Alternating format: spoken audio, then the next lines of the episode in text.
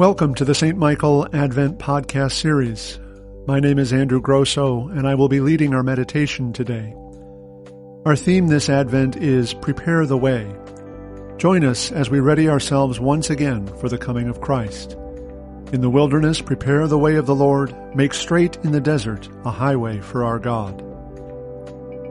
Our reading today comes from the Gospel according to Matthew, the 21st chapter, verses 33 through 46. Jesus said, Listen to this parable. There was a landowner who planted a vineyard, put a fence around it, dug a winepress in it, and built a watchtower.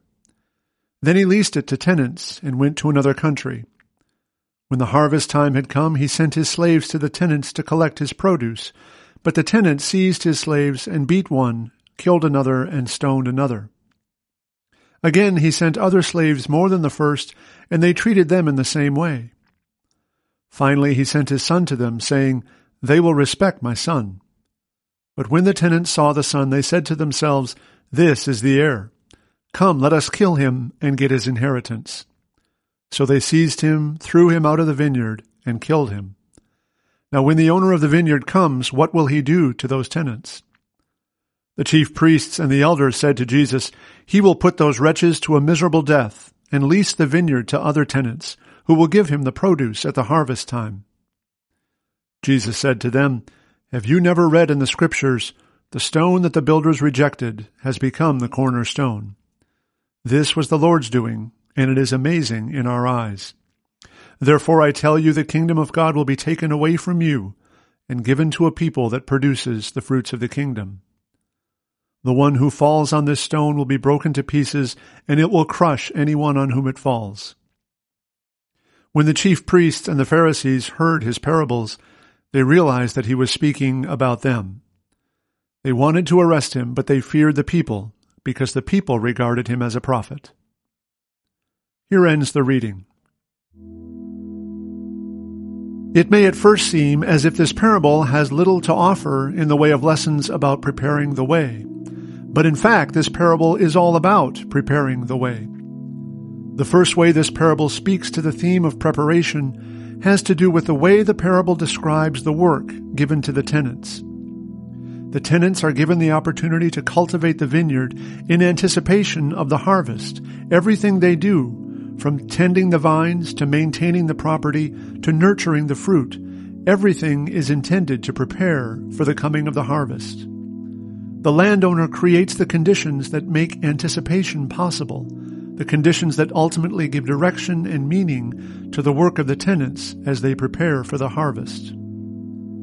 So this parable invites us to reflect on our lives in the same way. God has created the conditions that give direction and order to our lives so that everything we do might ultimately be oriented towards bringing forth a harvest of faith, of hope, and of love. Do we see our lives in this way? Do we recognize our lives as opportunities to share in the work of cultivating the reign of God? If we don't, we may need to rethink some of the ways we understand the order and meaning of our lives. Our lives are not so much ends in and of themselves as they are a preparation for something greater. Another way the parable offers us a perspective on the theme of preparing the way has to do with our preparedness to respond to God's movement in our lives. The ultimate purpose of this parable is to highlight the unwillingness of the chief priests and the elders to recognize and affirm the work that God was doing through Jesus. The parable and the story within which the parable is situated, and indeed the whole of Matthew's Gospel, present Jesus as the one in whom is revealed the order and meaning of our lives and the order and meaning of the whole world. So the parable invites us to reflect on Jesus in the same way. Do we see in him the key to understanding the order and meaning of our lives? Do we see in him the key to understanding the order and meaning of the whole world? If we don't, then what we're being given in this parable is an opportunity to draw closer to him and to learn more fully what it means to see Jesus as the way, the truth, and the life.